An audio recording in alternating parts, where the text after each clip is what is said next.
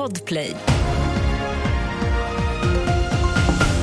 Fortsatt oklart om gaslarm på Säpo och idag ska Ungern rösta. Ett par av ämnena i TV4-nyheterna.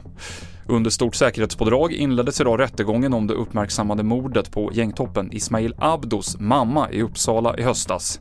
5 personer misstänks för inblandning och enligt åklagaren mördades kvinnan eftersom hennes son hamnat i en intern konflikt med Foxtrot-nätverkets ledare Rava Majid. En 15-åring och en 20-åring står åtalade för att ha utfört mordet. Han förnekar att han har varit delaktig i några mordplaner. Han har inte ens haft kännedom om att det skulle ske. Erkänner han någonting? Ja, det han går med på är att han har tagit emot vapen och han har förvarat dem och sen har han överlämnat dem till en annan person. Men han har saknat kännedom om vad de här vapnen ska användas till. 20-åringens advokat Viktor Isero. Det är fortfarande oklart vad som låg bakom gaslarmet vid Säpos högkvarter i Solna i fredags. Ärendet utreds som vållande till kroppsskada, men det finns i nuläget inga bevis för att det förekommit ett gasutsläpp. Idag ska vi godkänna Sveriges NATO-ansökan, det sa Ungerns premiärminister Viktor Orbán i samband med att parlamentet idag öppnade efter vinteruppehållet.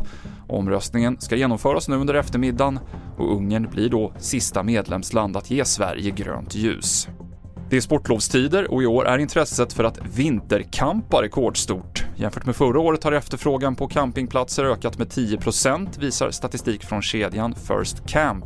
Och på vissa håll är det till och med kö för att få plats med husvagnen eller husbilen.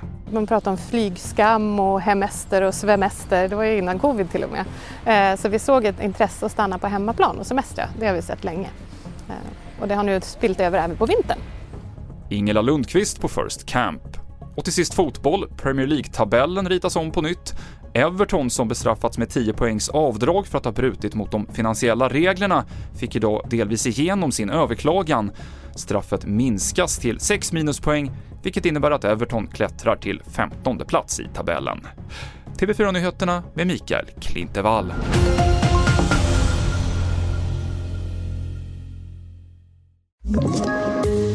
Tips från Podplay.